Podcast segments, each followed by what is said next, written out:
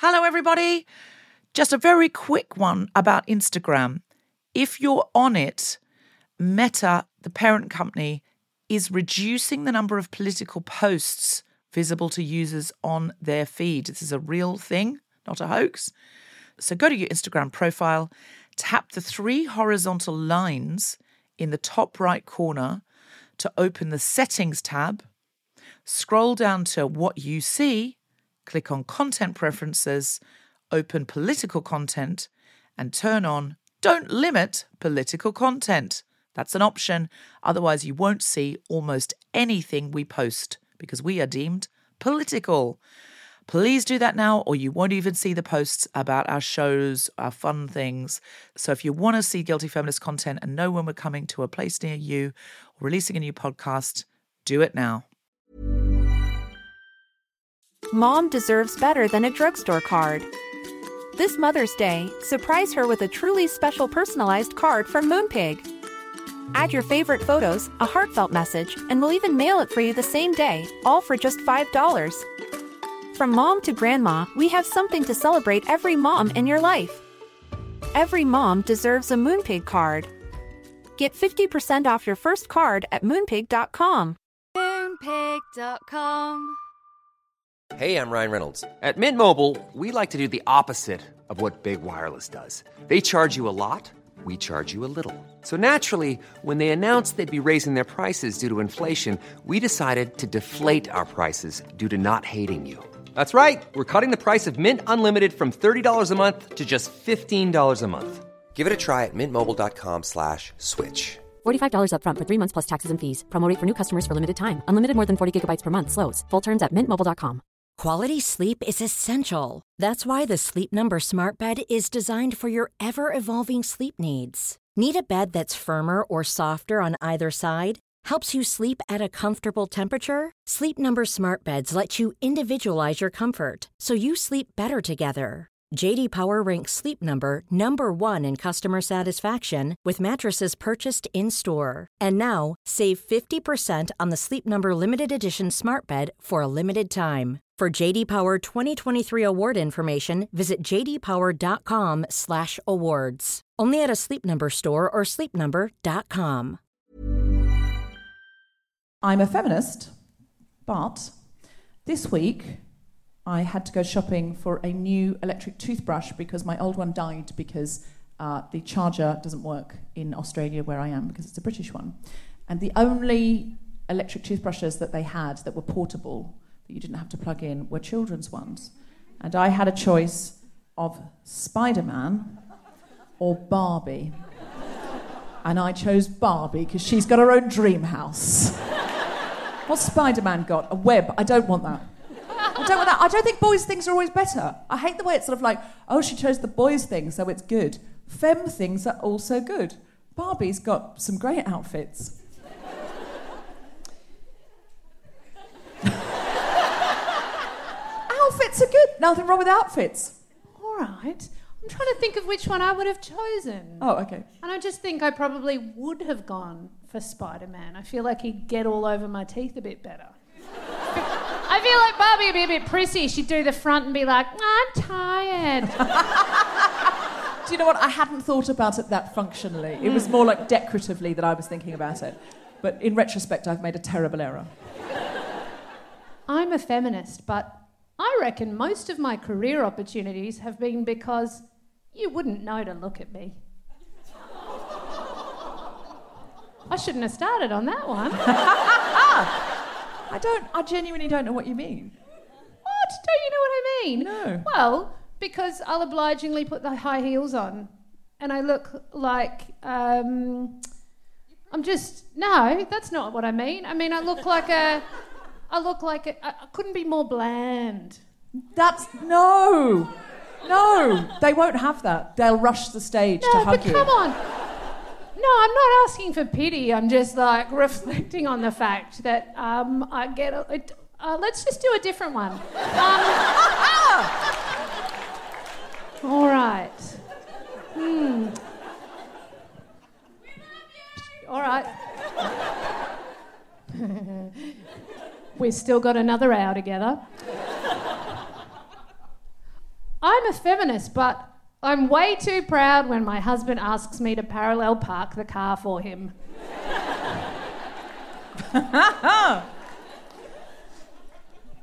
I'm a feminist, but tonight, because I'm on tour and I landed in Brisbane and I felt, you know, I needed a bit of something. You know, I didn't feel like, I looked, felt I looked a bit tired and I thought, I need a bit of something. So I went to the culturally insensitively named Mecca Makeup and paid a lady there to glue eyelashes to my eyes in excess of my own. Mecca Makeup, just to be clear, that's not okay, is it? That's taking the name of the sacred place. At the counter it says Mecca Pops, Mecca this, Mecca that.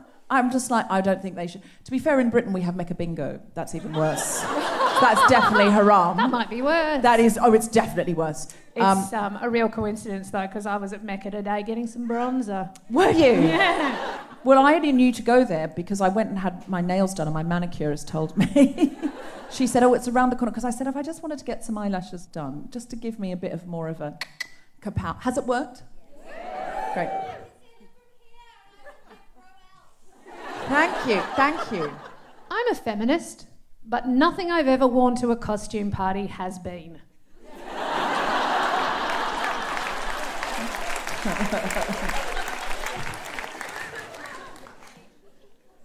What has it been? You know, it's just fun. Just something fun. It's just something a little bit flirty, just that makes me look really hot.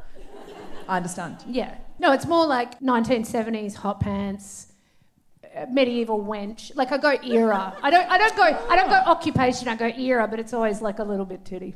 I can see that. Mm-hmm. Thanks. I see that. I think I do that too. In truth, I think I do. I don't. I have no great interest in making myself. You know, when people go all out to sort of do fake blood and stuff, I'm like, no. I'm the same. I'll do yeah, cleavage wench. Um, I'm a feminist, but when I was in the culturally insensitively titled Mecca Makeup, my card was declined when I was paying for my eyelashes. So I had to call my husband and, in London and wake him up to get him to shift some money around to get some money onto this debit account because I don't do any of the internet banking and have no interest in it. We So I we talked about this, Deborah. we did, we did at the last show you did, and I've just realised that now, and that's awkward. But I had to call him because I couldn't walk out of the shop and say, "Don't worry," then, because the eyelashes were attached to my face. So they've put them on, and then you pay for them. And I thought, if he doesn't wake up or he doesn't answer his phone, she's going to have to literally rip these off my face to get her money back. You're very ethical. I reckon about 20% of the audience is, I know how to get free eyelashes now. I'm a feminist, but I was relieved to find out my second baby was another girl, so I didn't have to follow through on my promise of dressing a boy in the exact same clothes his big sister wore.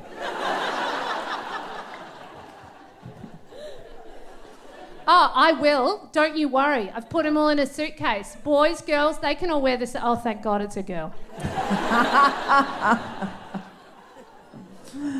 Oh, Can I do one more? oh yeah, please. Really? I'd love you to. Yeah, go for I it. just. We I don't know how another one. Okay, thanks. I'm a feminist, but when none of my feminist friends are around, I use my girl voice to get what I want. What? Um, I'm not getting much air conditioning back here. Or like, ah, is this seat taken? Or can you take the recycling bin out, babe? Why are you applauding that? That is nothing to be encouraged. reliant on at times. So How does that affect your day-to-day life? Does that curtail what you actually do on the weekends? Does it? yeah, absolutely. And you know, I've got to plan ahead. I've have a bag with me um, with whole lot of creams, extra socks, and WD-40 for when my leg locks up. I've duct taped my leg together before when it's What? broken. Um, just walking around. You Wow. MacGyver, you. So it's uh, yeah, you can't be too agile on a prosthetic; it will break. um, but you just got to be creative. With my guest co host, Claire Hooper.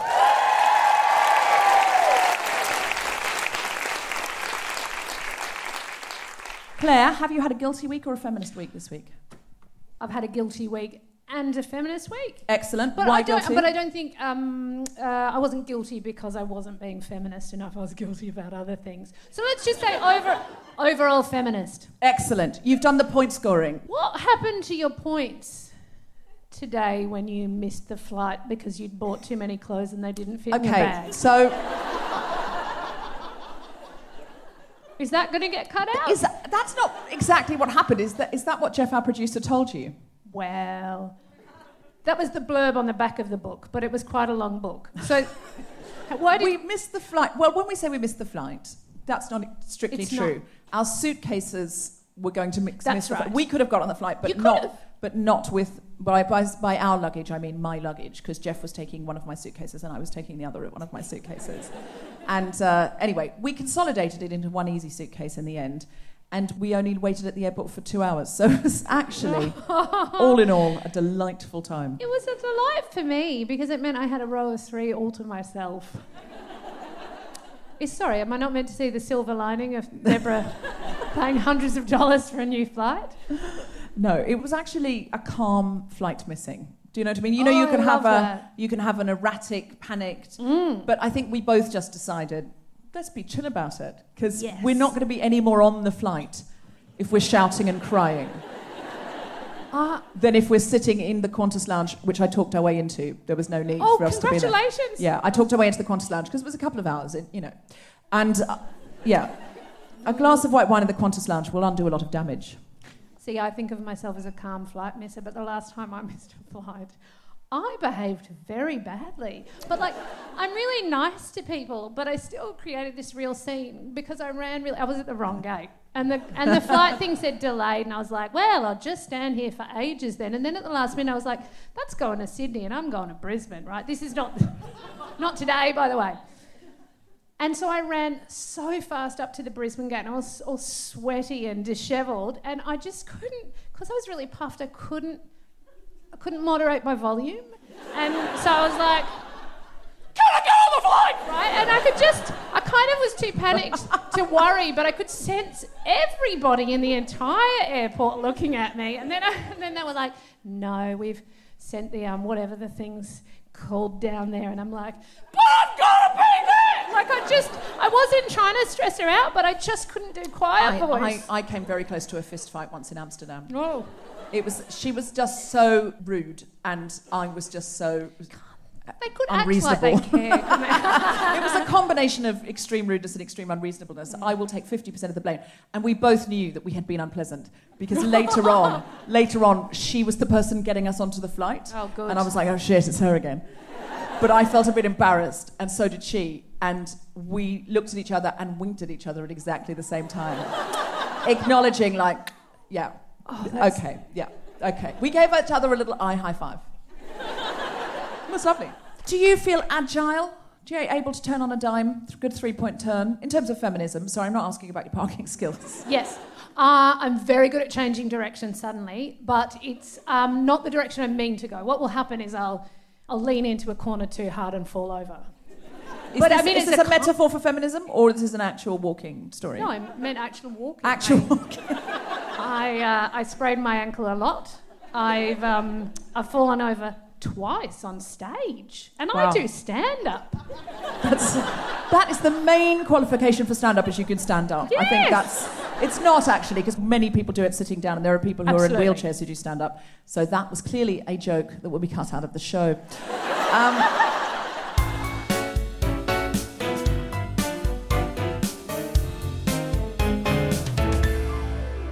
Please welcome to the stage the magnificent Claire Hooper.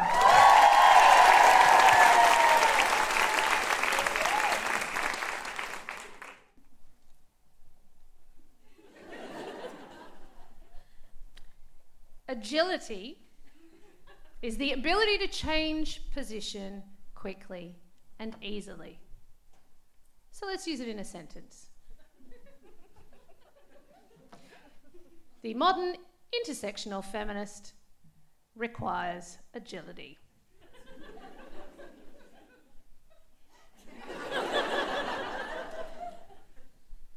so I recently found out that I was saying a word on stage that we shouldn't say anymore. In fact, I said it at least three times loudly last time I was on this podcast. And I feel like a real idiot. And the word is idiot. I was on a cruise and a fellow performer explained this to me, and I'll tell you what, that's not where you expect enlightenment to come. I was on a cruise because they require entertainers uh, for those of people listening in other parts of the world. The thing you might not know about Australia is we're a long way from anywhere you'd want to go. So, so when you go on a cruise, basically you tend to go for two days in the direction of somewhere you might want to go. and then you turn around, you're like, that looks like it might have been nice. Home we go. So I occasionally go on a cruise ship, and on the second night, they push me on stage, and I'm like, look over here! So nobody notices we're doing a giant U turn in the middle of the ocean.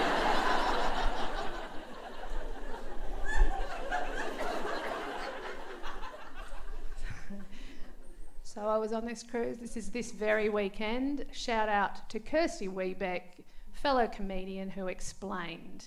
And I'm very grateful to her, and she was very patient with me because I had trouble understanding at first. But here we go. Using idiot as an insult is not okay because it implies that a person of low intelligence is worthy of mockery. It is hurtful to those with cognitive impairment, Down syndrome, and other developmental disabilities.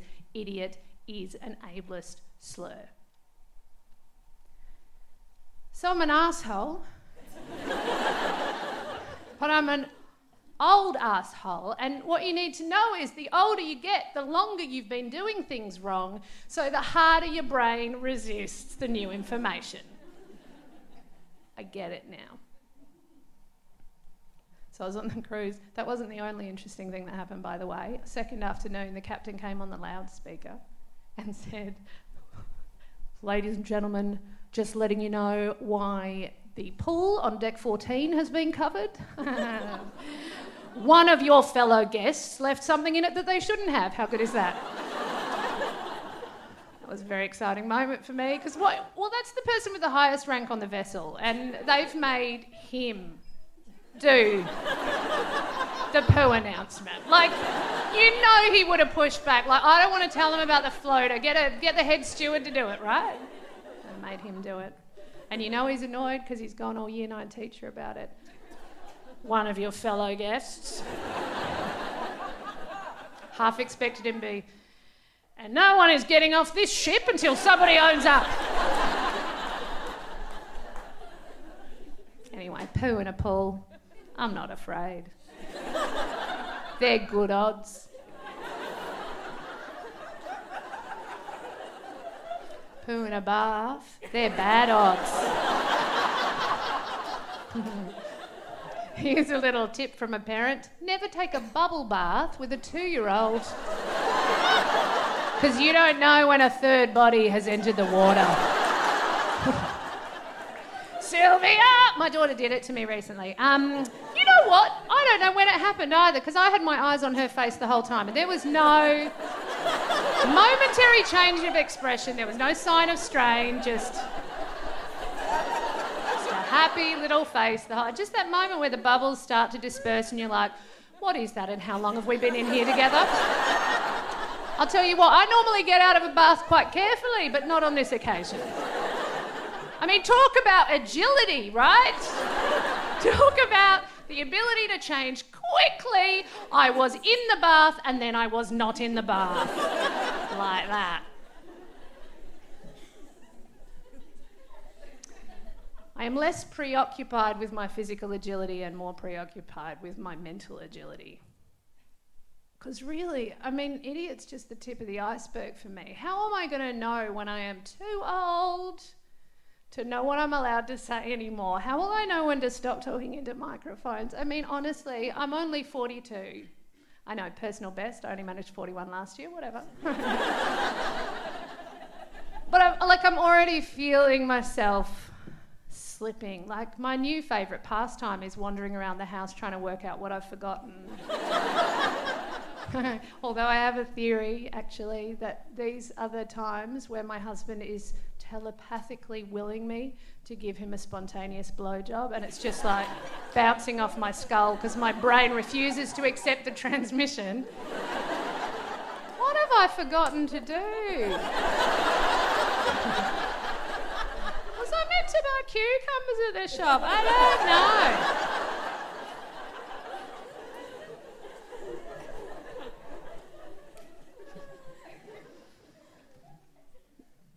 Mental agility is what allows you to adapt and change, to make new connections, and to embrace complexity.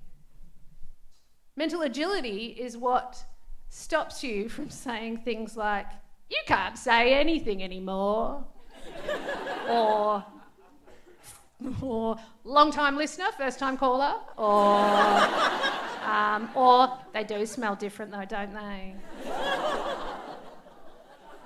Mental agility, in short, is what stops us from turning into an asshole. So, for those interested in maintaining their own mental agility as they get older, for people especially my age and older, here are four simple tips. Number one, keep learning.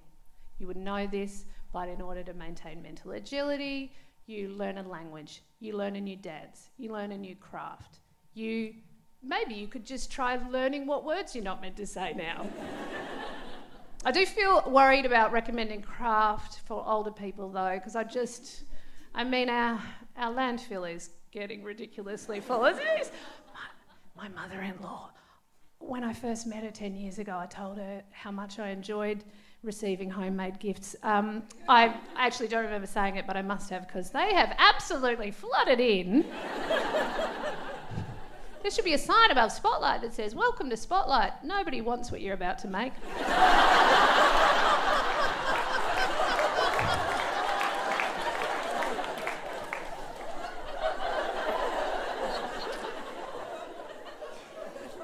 Number two, change your routine. So find the things that you do daily and do them differently. Take a different route to work, go to a different park to walk your dog, go to a grocery store you don't usually go to. Because, you know, if you don't look after your mind, soon the same grocery store will feel like a different grocery store. Number three, exercise. So they've shown 40 minute walk three times a week makes a dramatic improvement in brain health. Okay, so exercise. Basically, get blood pumping, whatever that takes. I mean, if you don't like walks, think of something different. I know my husband's trying to make me think of something different. and finally, get some sleep. We're all sleeping too little, apparently. Our average is seven and a half hours. Apparently, we're meant to be getting eight and a half. Good luck, I've got kids, whatever. Move on. All right. I hope I still have the mental agility that my father has when I'm his age. He is 73, he's recently retired. I mean, he's an old asshole and he still says the wrong thing but he's pretty impressive. And he has retired and instinctively started doing all of those things. He cycles, he travels, he takes a lot of naps. He's taken up a lot of new hobbies, and his favourite seems to be leaving the room in the middle of the conversation. he, he is very good at it, and I cannot wait until I'm old enough to try it. It looks great.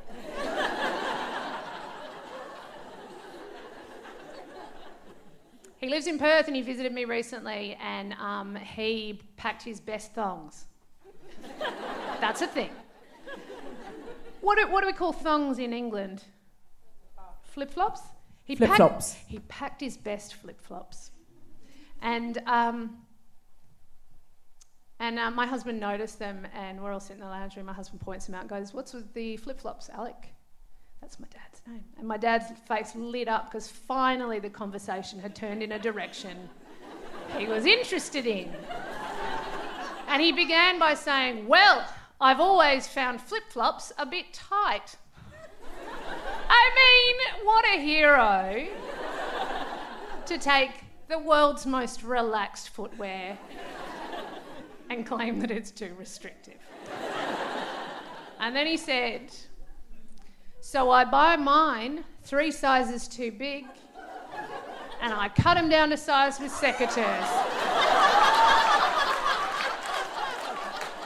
That is the sort of idea that requires a full 73 years to percolate, isn't it? A 35 year old is not coming up with an idea that good. No, they're just walking around with their thongs too tight, going, Well, there's nothing I could do about this. 35 year olds aren't wearing thongs, they still care that other people find them attractive. Um, but, like, I just, that is a that is a growth mindset man, isn't it? That's not a fixed. People with a fixed mindset would do the first thong and look at it and go, "That's not how thongs are meant to look." but not my dad.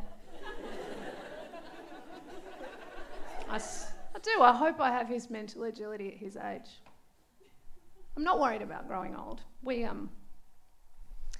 We have, we have um, we have a house that's already kitted out. Like we live in a house that was um, we it was owned by old people and um, it has a shower with a built-in seat. We've already got that already. uh, let me tell you, it doesn't matter what age you are, if you have a shower with a built-in seat, you will never stand up to shower again. it's so comfortable. Oh, and lovers. Let me tell you, there is nothing like the sight of your Valentine sitting down on an old person's shower seat. Mm-hmm. Because nothing does my husband's body more favours than being pressed against wet white plastic. Oh! Get to the bedroom, baby! Hurry before you lose the imprint on the back of your upper thigh. Oh! No wonder we've had children.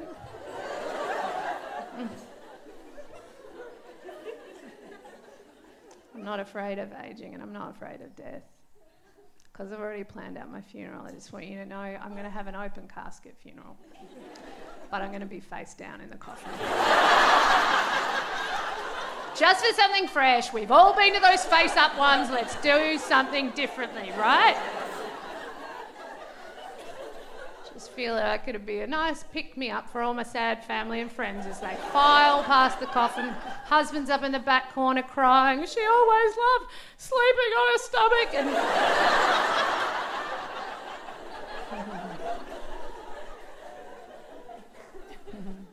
and there's a little sign in front of the coffin. Behold the old asshole. Thank you very much.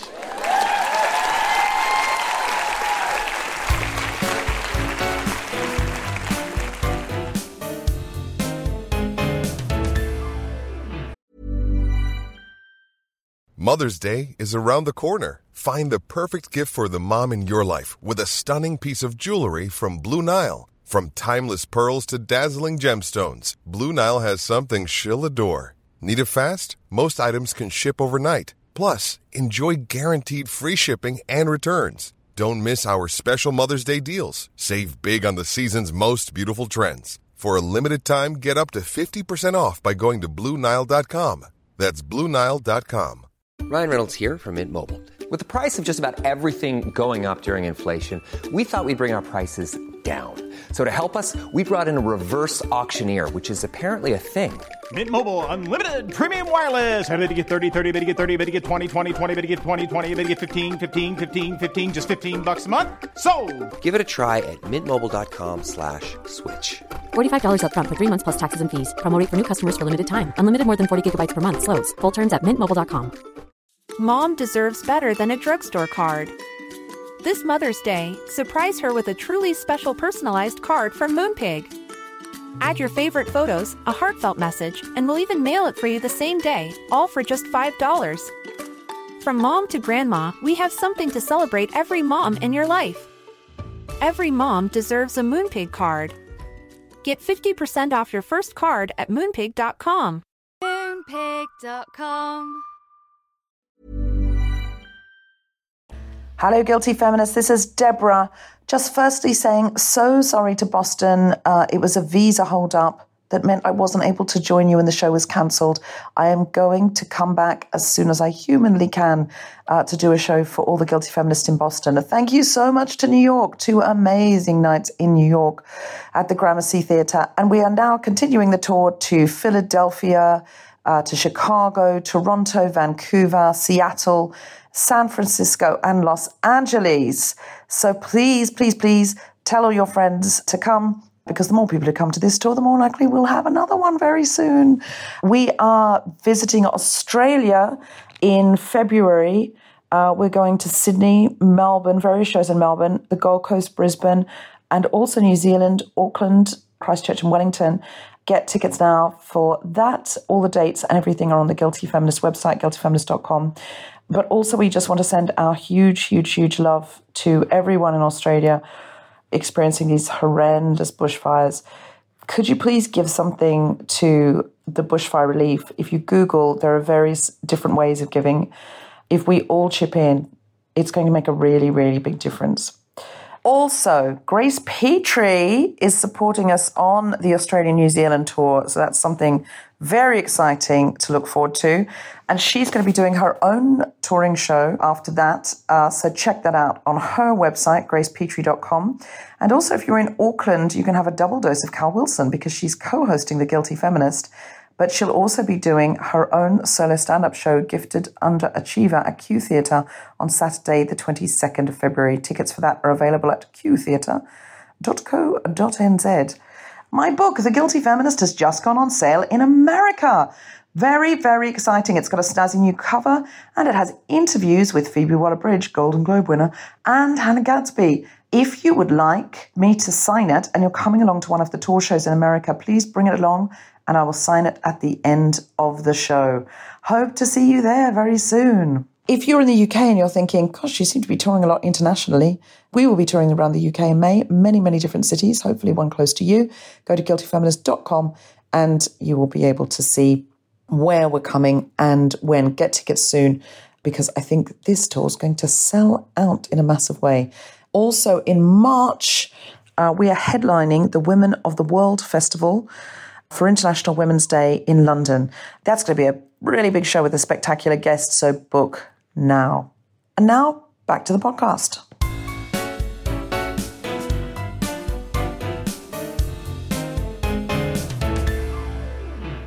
Our guest tonight is a Paralympic swimmer and silver medalist in the actual Olympics a joint winner of RMIT University's Athlete of the Year Award in 2016 and winner of the Victorian Swimming President's Award for 2015 2016. Please welcome to the stage the wonderful Monique Murphy!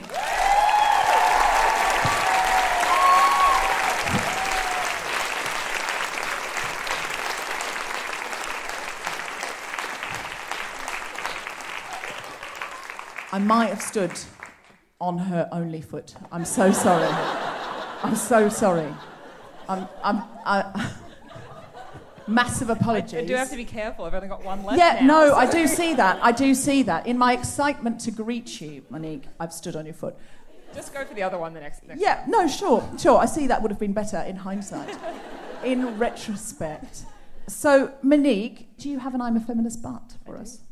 I'm a feminist, but five years ago, when I was faced with the decision whether to amputate my leg at the heel or below the knee, I was more worried about the fact that the doctors had stitched up my chest and raised one breast higher than the other and left a number of skin folds from the stitches that made me look like I had about six nipples.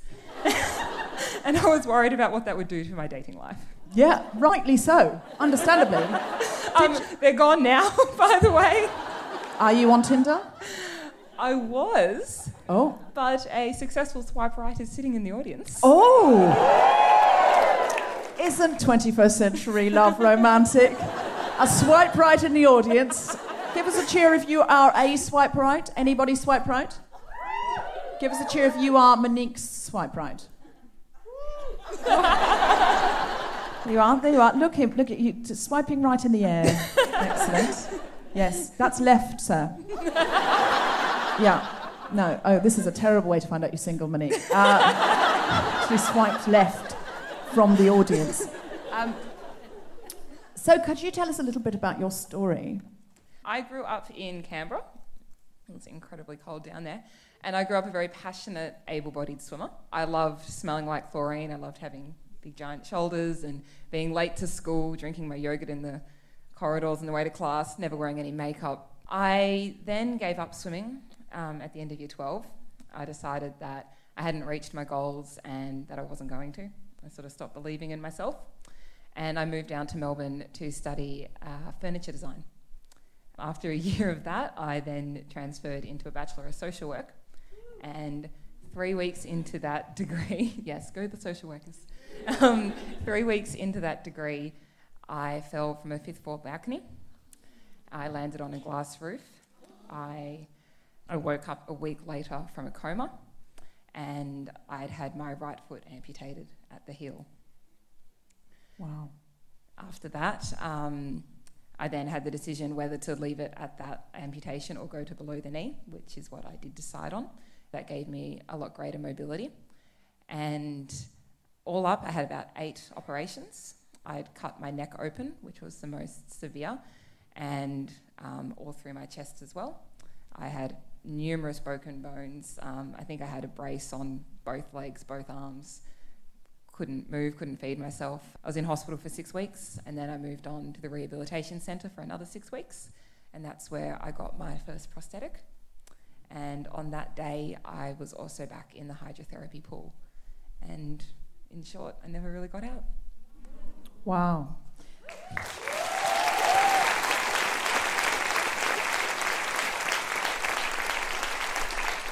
So, what made you go back to swimming after you've had this presumably hugely traumatic time? Um, initially, I couldn't think of anything worse than going back to swimming, even with all that trauma. The idea of going back to um, training into swimming was something I was not interested in at all. I had a lot of people telling me, um, you know, oh, you'll be a Paralympian now and you'll do this and you'll do that. And I thought, oh, no, just because I now have a disability doesn't mean I'm going to be a Paralympian. It doesn't mean that road is any easier or No. um, any well, if anything, appealing. it's an excuse to get out of the early mornings. Exactly. Well, that's what I, that's, That's what what I I said. would yeah, my, my brother had brought it up. He said, "Oh, you could go back into swimming," and I said, "There's no way in hell I'm going back to getting up at five o'clock in the morning. I need my sleep." And Sure. he pointed out I'd been asleep for a week straight, so I probably caught up. he was like, What, you've been in the coma for a week, get out of bed, you lazy cow. yeah, pretty much. nice. That's when you need a brother. Brothers are great, aren't they? in his defence, um, I'd slept through his birthday, so he was waiting for me what to go get him a selfish present. bitch. Sister of the year that Oh, year. upstaged his birthday dramatically. throughout the rehab, the idea of swimming kept popping up. I had a visit from an amputee through Limbs for Life, and he's um, actually just been on the golf circuit as a part of their adaptive golf program at the. I don't know the golf program that's just been on, but the big international golf one. Um, Can somebody Google it and then we can edit it in? his name. I, aeroplane mode, sure, sure. Okay. We will allow. I want to. I want to say the Australian Open, but we've just had the tennis, so Okay. I'm not sure. So if I'm getting them someone's what? Up. There what's, is an what's open. Your, Isn't what's there your, a golf open? preference? Pardon? Oh, I thought there was a golf open. Yeah, so the golf Open. We don't Um, know. We don't know. Something to do with golf. We don't know about yeah, this. so We're golf, talking about swimming. amputee um, who's a golfer came to visit me named Mike Rolls, and he told me about how he, how he went scuba diving with two prosthetic fins, and he said that perhaps I could get a mermaid leg made for me. And I was just lit up because I was like, "Oh my God, Mum, I'm going to be a mermaid!" Like this, this is why I was a swimmer because I was hoping one day I'd wake up with a mermaid tail. So those sort of little ideas just sort of pop back in every now and then. My dad went and saw the rehab facility that I was going to be going to, and one of the sales pitches that he had for me was there's a pool because he knew how much there's just that little voice in the back of my head how much that would latch on to there being a pool and I wasn't overly motivated to do a lot of exercise out of the water. Um, when I got my first prosthetic, it was clunky. It was about the size of my face, and it brought a whole new meaning to the word cankles. It was terrible. um, but being in the water just made me feel free, and I had so much more movement that first day that I had to be lowered in by one of those um, uh, waterproof like wheelchairs, and they put me in all these floaties, and I just wanted to scream because I thought I can swim, get me out of this. But I had so much more movement in the water, and I thought, I'm going to be okay. I'm going to be able to get my life back on track. And it just put a smile on my face. And I think that was my challenge, was that through all of this trauma, there was still something that was going to make me smile. And then I owed it to myself to do that every day. I think that's what we've, we've all got to do, is find that thing that makes us smile and give ourselves time every day to do that. Find the passion. If The you've had a yeah. trauma, find one thing you love and then absolutely go for that thing. Exactly, but don't make it swimming because we don't get up at five anymore. We get up at four thirty, so Well, it's even now- worse. Sure. This is the question I've always wanted to ask a swimmer. Why not just get up at nine and do your swimming then? Because that's when school starts. Well, you're not going to school, babe. You're fine. but all the swimmers get really, really good when they're about like between like fifteen and twenty. Suddenly, all these kids are breaking world records, and they're at school. So you've got to get up really early, and you also need time to go back home, have another nap, fit in about ten meals, and then go back in the afternoon and swim Yeah. again. Yeah. I mean, I think given that Monique's won a silver medal in the Olympics, she's probably, whatever she is doing, Claire, is Don't, working. don't question her process. I'm just questioning whether or not she would have got that silver if she'd said, oh, mid morning. I'm questioning. I'm questioning whether Australia would have more champions if we let people do their swimming at a decent hour. well, look, I'll see. Look, we've got Tokyo in two years, the next Paralympic Games. So maybe if I start training at midday now, I'll be able to go from silver to gold. Maybe Oh. that's the missing link. Absolutely. I don't think my coach will agree, but I'll have a word. Don't worry. In terms of feminism, how do you feel, in a way, the accident and also this striving to come back uh, from the accident affected your feminism? Do you think that you were as feminist before, or is it something that has empowered and emboldened your feminism? it's definitely something that I didn't really associate with before the accident. And since I think it's probably only been the last sort of few years that I've really engaged in feminism and I've started to be able to understand how so many aspects of my life have connected into that and how they've gotten stronger and I can identify them now. So after the accident, I didn't know anyone with a prosthetic leg. I'd never seen one before. Uh, people with disabilities weren't Visible. they weren't visible to me. And you know, this is someone who borderline stalked a number of Olympic swimmers on the swim team because they were very good looking during my teenage years. It's like you've got so many I'm a feminist butts. I really do. You could. um, but I'd never seen a Paralympics and I'd never seen para swimmers compete ever. And they just weren't visible. They weren't shown, they weren't celebrated, they weren't highlighted. Um, we have swimmers on the team who have won like six gold medals in like one games, hmm. and we don't have able bodied athletes who have reached that number, and we don't know who the paras are. So I really had no idea what life was going to be like after the accident, and I just wanted to get back to normal.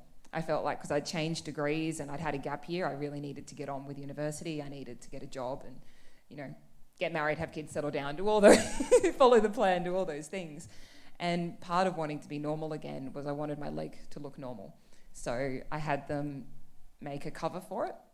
And the initial covers for a prosthetic leg, what they do is they wrap the cast in foam and they sort of mold out an ankle, which looks a lot like your thigh.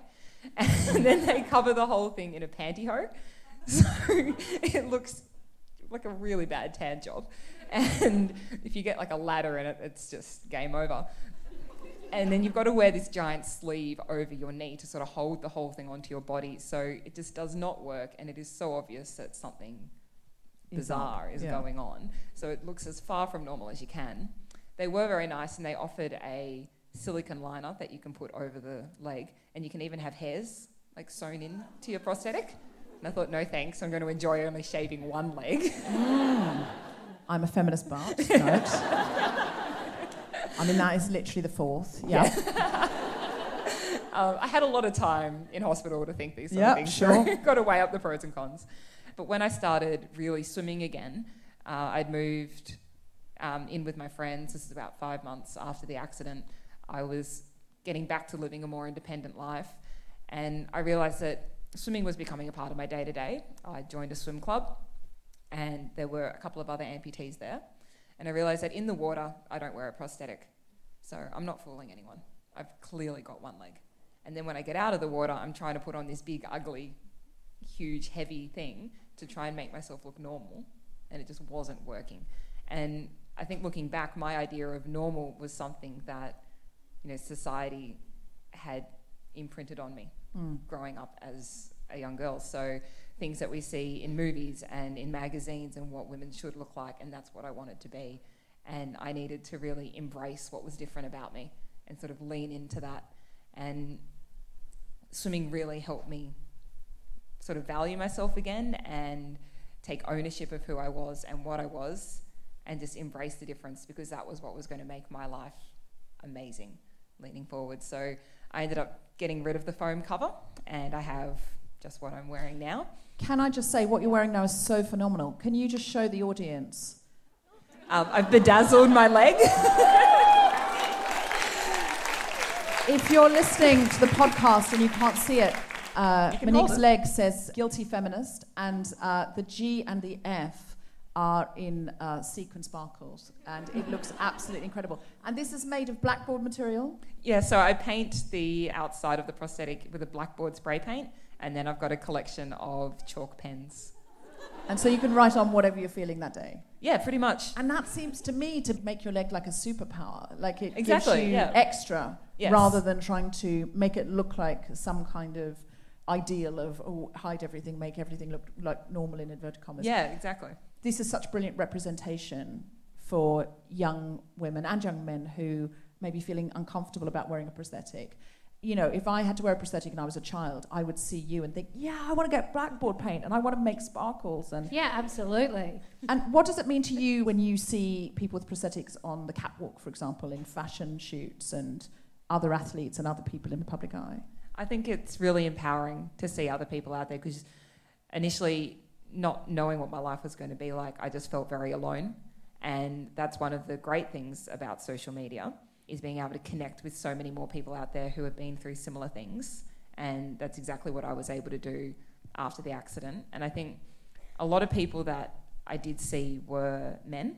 Mm. And whether that's because men are more likely to engage in risky behaviour and do things to end up with some crazy accidents. But I have skied with men, it is true. yes. They're like, they're like men are like, uh, oh, well, he's doing the black diamond, I'm doing the black diamond. You're like, but, yes, but he's been skiing since he was four, and you you started on Wednesday, so maybe no. Like, no, he's doing the black diamond, I'm doing the black diamond. Oh, my God. Sorry, I'm aware I've been holding your leg for a long time now. I feel I need to return it. We've only just met. I'm so impressed you can do you can do heels like this because I sometimes think. well, I'm, know, I'm a feminist, but I did save up a lot of money to buy a separate leg that would allow me to wear heels. Because I didn't want to give that up. I was just going to ask you how many different ones you've got. Like, do you have a whole, like a gun rack of legs? Um, I, if I had the money, if I had the money. Um, well, I feel like we should do a GoFundMe for this Yes. because I'm. well, it would probably raise more money than the NDIS is doing right now. So, Sit, burn, babe. Oh, okay. So just to clarify for our international listeners, what's the NDIS? so the NDIS is the National Disability Insurance Scheme that's just rolled out in Australia. Oh. and they've probably bitten off a lot more than they can chew because the hmm. funding is not going well. I'll happily do a GoFundMe Deb, are for. you trying to put her I, leg back I know. I'm just holding it, going. I don't know what to do now. Yes. I've got your leg. You were Please take it away. Uh, uh, please. Look, I, I'll put it on when I stand up, but for now you can use it as like a um, glasses holder. You can put a bottle of wine in there. I am Got a few uses. 100% loving this. Um, it's so cool. It's really gorgeous. And have you have do you bedazzle it often? This is the first time that I have bedazzled it. I feel so special. You've bedazzled it for the guilty feminist Yes. for the first time. and listen, I only met you because I happened to see you tweeting about the guilty feminist, and you said that you were using the guilty feminist as a way to you would drive a lot back from Brisbane to the Gold Coast and back. Yes, or the um, Gold Coast is where I have my prosthetics appointments. So I have to drive down there and then spend a couple of hours walking back and forth on bars and getting bits of my leg tweaked, and it sort of gets built like Lego, really. And then got to drive all the way home. So I thought need to use my time constructively. I'm so delighted that you found the guilty feminist. How long have you been listening?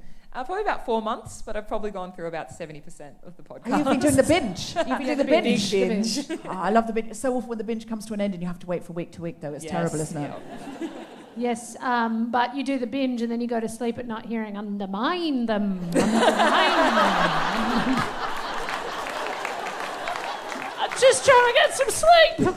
I, I know, I know, I, and I am sorry. A man came up to me at a party the other day, and he was going, "I just want to say I love your podcast," and then I would say, "Oh, thank you very much," and then he was like, "Just your that voice is coming out of a face." I was like, "Yes, that is how voices work," and he was like, "But it's coming out of your face," and I'm just so used to hearing it, you know, when I'm like lying in bed or whatever. Now here Don't, you don't are. tell me anymore. I don't want to hear what you're doing in bed. He kept saying coming out of a face, and I was like, "It's just there's just no other way for it to." Goodness. Unless it's a sort of, I don't know, I, from, on it's how my voice certainly works. He Um, sounds like a real charmer. He was, he was just excited. He was just excited. You clearly see a lot of kids, and kids say rad things about people with prosthetics. What are some of the best things kids have said to you about your leg? It's more entertaining for me how parents react. Really? Yeah, because the kids kids are curious, and I love that. But I was uh, walking down the street in Melbourne with a friend, and this little kid in front of me just turns around, and like, "Dad, look at her leg!" And the dad just freaked out and pulled the kid so hard, pulled the kid into a pole. And I just lost it. I was laughing, and my friend's like, Mon, that's really rude." I'm like, "No, it's not. That was rude." and occasionally, like Christmas time at shopping centres, suddenly kids start walking into walls because they get so sidetracked with my leg, and they just don't know where they're going. And then bang, they're walking into walls. And But the more that they see that represented on television, and the more Yes. that the more that it's out there, like I know Adam Hills sometimes takes his leg off and passes it around the audience. And do I we think, want to pass it around? um, I mean, yeah, it looks expensive though. It's got a beautiful shoe on it. do you want to take a guess? Oh, it's got to be thousands. Yeah. How much? That one's twelve and a half. The uh, the sock that I'm wearing just here, this is a thousand dollars. Oh my god. That's a sock. Yeah. So you think how much you, you change your socks, and I think the NDIS will give me two a year. What? Wow. Could I knit you one? For winter. For winter. Re- please remember, winter. please remember that anything you're going to make from Spotlight, she doesn't want.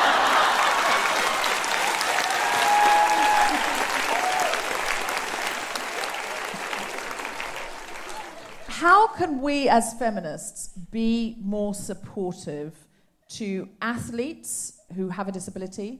But it feels like saying it feels wrong when I say athletes have a disability say para athletes. Para athletes. So we say, we say Paralympics Yeah. because they run parallel. we watched the Paralympics a lot in 2012 when the Olympics were in London. And the Paralympics were given, so, like in previous years, I didn't remember the Paralympics being such mm. a hugely featured part of the Olympics, but they were so much loved in the UK as much as the Olympics. And the UK do a fantastic job. They release a trailer sort of every four years before the games, and the last one before Rio was a video called "Yes I Can," and it um, stars an Australian singer, and it was just absolutely incredible because you actually call them um, the superhumans. I That's the remember tagline. that. Well, You- that's what yeah, it feels get like because YouTube I'm and look at watching it. Somebody Yeah. do something I could literally never do. Yeah, they've got people flying planes with their feet Yeah. in this video. That's what It's it, that's what it feels superhuman. It feels Yeah. like this the upper body strength that people are developing. It Mm. looks like a superpower, Yeah. and it feels like a superpower. So, it, what can we do to support more para athletes, especially young girls, because uh, girls are in general less guided into sport by societal structures. What can we do to get more para athletes to support our young women and girls in sport? So I think anytime that you go and see a sporting event, so in April we'll have our Australian National Championships, and that's also the Para World Trials for us. So it's about just thinking beyond the athletes that are presented to you and questioning where the para athletes are, because sometimes they might be just at the end of the program when everyone's gone home, or they might be the following week or before. But we have our competitions, we are there. Um, there's a wheelchair AFL league now. Yep. So just ask, tweet, where can we see? And Um, encourage encourage them to realise there's an audience. Yes, and we're not promoted enough on social media. Uh, we actually have the World Para Series is hosting an event in uh, Melbourne this weekend. It is the swimming. I unfortunately can't afford to be down there this week. It's down in Melbourne. Um, it's going to be absolutely incredible. About more than like 15 countries are going to be there racing um, for the Para World Series, and we need attendance. We need people there cheering us on so that our sponsors and our sporting organisations can realise that people are just as interested in watching us compete and being there for us. If anything, more interested because I watch that sort of agility and I get excited by, as we were talking about, that sort of superhuman aspect without in any way, you know, deifying. Um, or saying you're such an inspiration. I don't mean it like that, but it is very exciting to watch, and the literal agility of swimmers in the pool. When you say you can't afford to be there, do you mean you couldn't afford to all the training and everything that would lead up to it, or Um, it was just a meet. I couldn't afford to go down to Melbourne for a week and pay for all the accommodation and the fees and can't we everything. just can't It we just sponsor that? I don't understand. Yeah, the, you would think so, and you, you- you'd hope that um, you know our sporting body would pay for us to go, but we but were it's like a no. weekend in a Melbourne hotel. It's not going to be that expensive. Is it taking time off work, off your day Um, job? for some people, it is as well. A lot of um, para athletes, um, some are married with kids as well, so time away from family. So we've got to be a little bit more, um, make those tough decisions and decide. Well, if you've got another situation like that, we would love to. Tokyo 2020. Yeah, well, we would we would love to help Tokyo kickstart that. 2020. Oh yeah, don't, you got to go. Yeah, Are so you the, going you to know, Tokyo and 2020? the Australian Paralympic Committee, um, you'll see them often in the shopping centres selling badges and pins and things, and that money really does go to the committee. It helps get us over there. Um, But can we? send Can the guilty feminist personally get behind you? Um, Sure. Given your Now I'll be just- training at 4:30 tomorrow morning. oh, sure. Claire and I'll be there at four thirty. Yes, we will. Yes, Um, in the pool. 4:30 Tokyo time.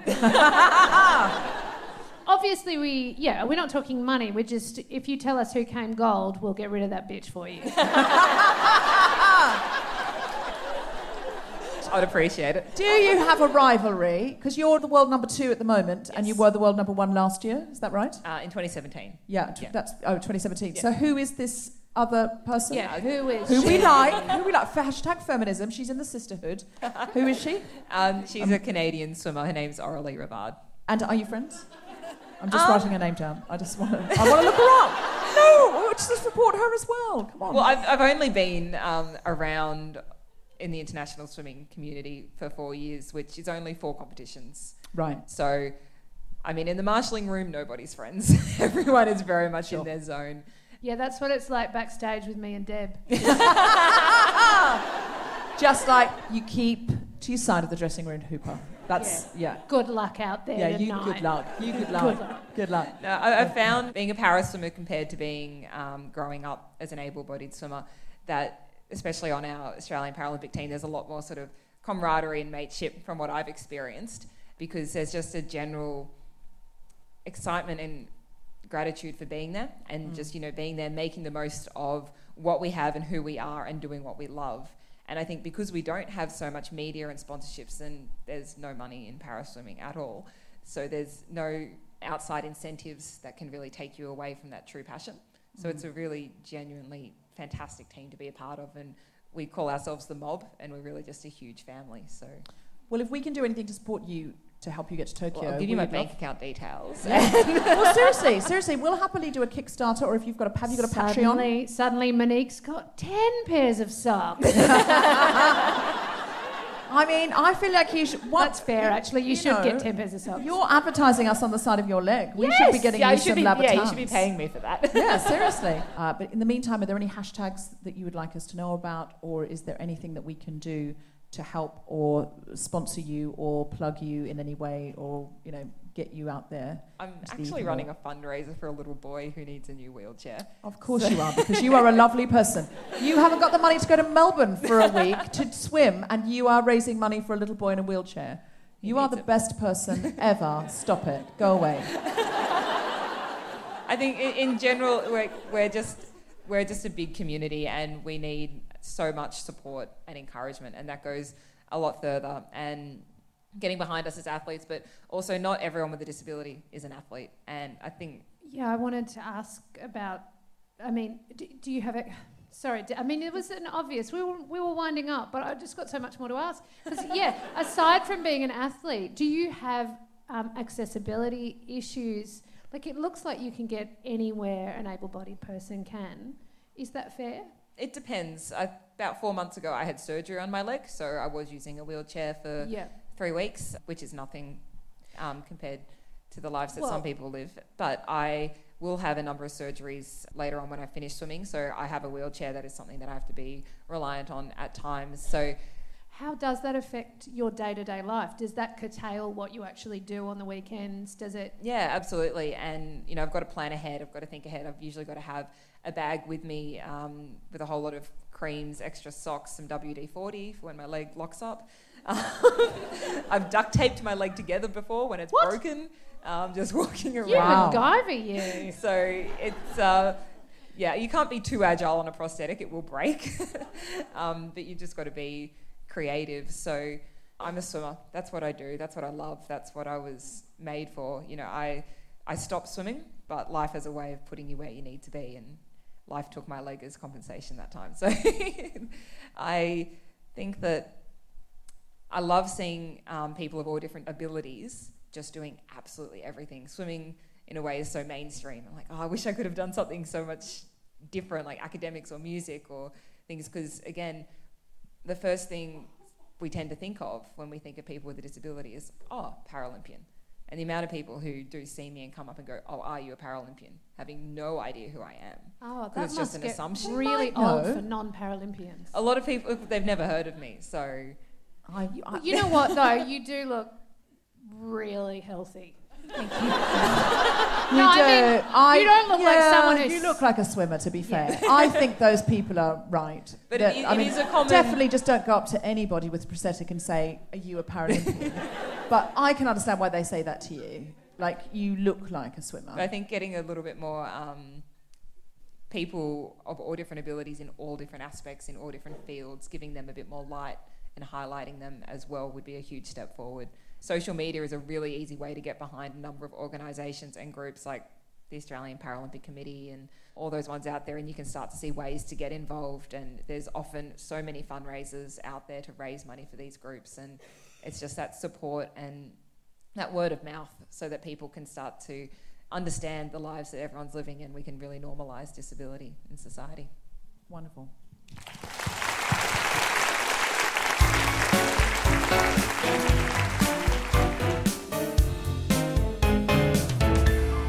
Do we have a charity of the week, Jeff? Yes. Who's charity of the week? Hi everyone, my name is Elise and I work with Rise Up in Australia. We're an organisation that supports those, primarily women and children, escaping situations of domestic violence. And it's a fast too normal a story to hear of women having left these situations with very few items and are oftentimes sleeping on the floor with their children. And so we tackle a critical stage in their journey to safety. So they may be offered housing, but they have nothing for a fresh start. Rise Up will come in and we fit out the home with everything from beds to kitchenware, lounges, bathroom, pantry items. We give not only the bare essentials but a sense of hope. So, just over three years old, we recently completed our 600th home. And Wow. Thank you.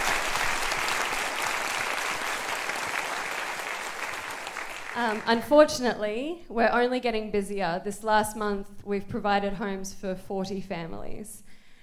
And so we are in desperate need of help. We are raising money for a warehouse to store the many donations we have coming in from the community at large.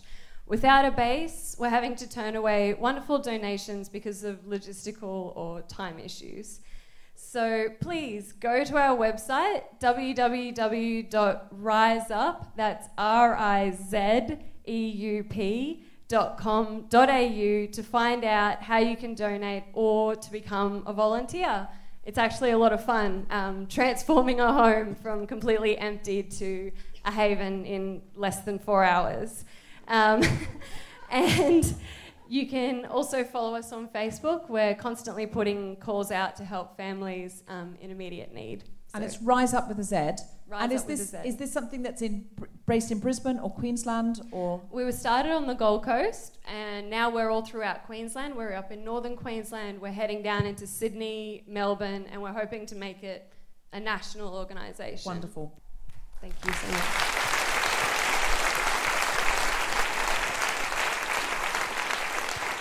Claire, do you have anything to plug before we do our closing titles? It's another podcast. Am I allowed to? Oh, of course. We love a crossover podcast. This is your demographic. That's right. They already know. I don't even have to explain how to find it, Mum. Um, oh, now I shall hear that. Uh, and I've got an ABC podcast called The Pineapple Project. And as you know, the first season, the first season is about money and financial literacy. And the second one sounds just as boring. And it's it's not though. It's about work. It's no, it's not at all. Because instead of me telling you what to do, I'm a guinea pig, um, and I am forced to confront things I'm terrible at. Excellent. And it works. How have you- Look right at out- me. I'm, out I'm a real success story. You are. You are. Uh, Monique, do you have a website? Uh, yes, it's Monique Mermaid Murphy, and you can find me on Insta- on Instagram at mon.murphy. And I also do public speaking, and you can find the links in Oh, hire her for public speaking and pay her lots of money, and that'll help her go Yes, to Tokyo. yes, it will. All right. Well, you were brilliant. I'd have you back on any time. Thank you. So, how much do you charge for public speaking? Can I ask? Uh, that is still in the works. At the Okay, not enough is the answer. Yes. So, uh, I, hire uh, Monique. She'd be yeah. absolutely brilliant and inspiring and wonderful, inspiring in a good way. That's right. It's really working, fun to tell my dad that I'm getting paid to speak because the reason they put me into swimming as a kid was so that they could get a couple of hours of me not talking in the day. Lol. But truly, if you if you work in events for a large organisation, just find out how much they've got, and that's how much she gets paid. Mm, absolutely, and that money will help her go to swimming events, and it will And ultimately Replace my broken and it will get Australia to Tokyo. So if you're an Australian organisation, please pay her for something brilliant. Can I just say a big thank you to everyone here at the Powerhouse?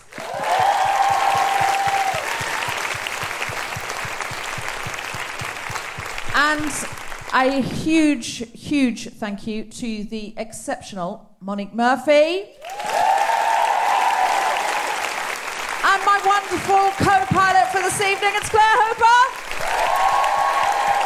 And bow down before the majesty of Deborah Frances-White. You have been listening to The Guilty Feminist with me, Deborah Francis White, guest co-host Claire Hooper, and our very special guest, Monique Murphy, producers for Tom Simmons, for the Spontaneity Shop, and Jeff Brink for Australian Comedy Management. Thanks to everyone at the Powerhouse, listening.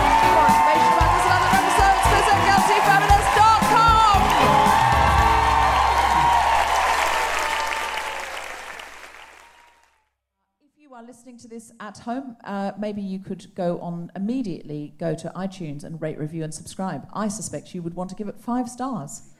Um, if you don't, you hate feminism. Um, check out Instagram, and uh, it's great. We're actually using our Instagram now. It's really good. Go on it. Uh, it's uh, the guilty feminist.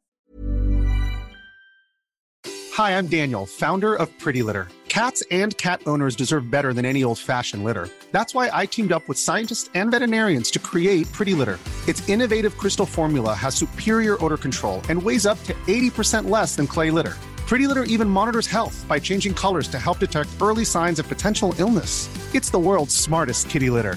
Go to prettylitter.com and use code ACAST for 20% off your first order and a free cat toy. Terms and conditions apply. See site for details. Even when we're on a budget, we still deserve nice things. Quince is a place to scoop up stunning high-end goods for 50 to 80% less than similar brands. They have buttery soft cashmere sweaters starting at $50, luxurious Italian leather bags, and so much more. Plus, Quince only works with factories that use safe, ethical, and responsible manufacturing. Get the high-end goods you'll love without the high price tag with Quince. Go to quince.com slash style for free shipping and 365-day returns. Mom deserves better than a drugstore card. This Mother's Day, surprise her with a truly special personalized card from Moonpig. Add your favorite photos, a heartfelt message, and we'll even mail it for you the same day, all for just $5. From mom to grandma, we have something to celebrate every mom in your life. Every mom deserves a Moonpig card. Get 50% off your first card at moonpig.com. Moonpig.com.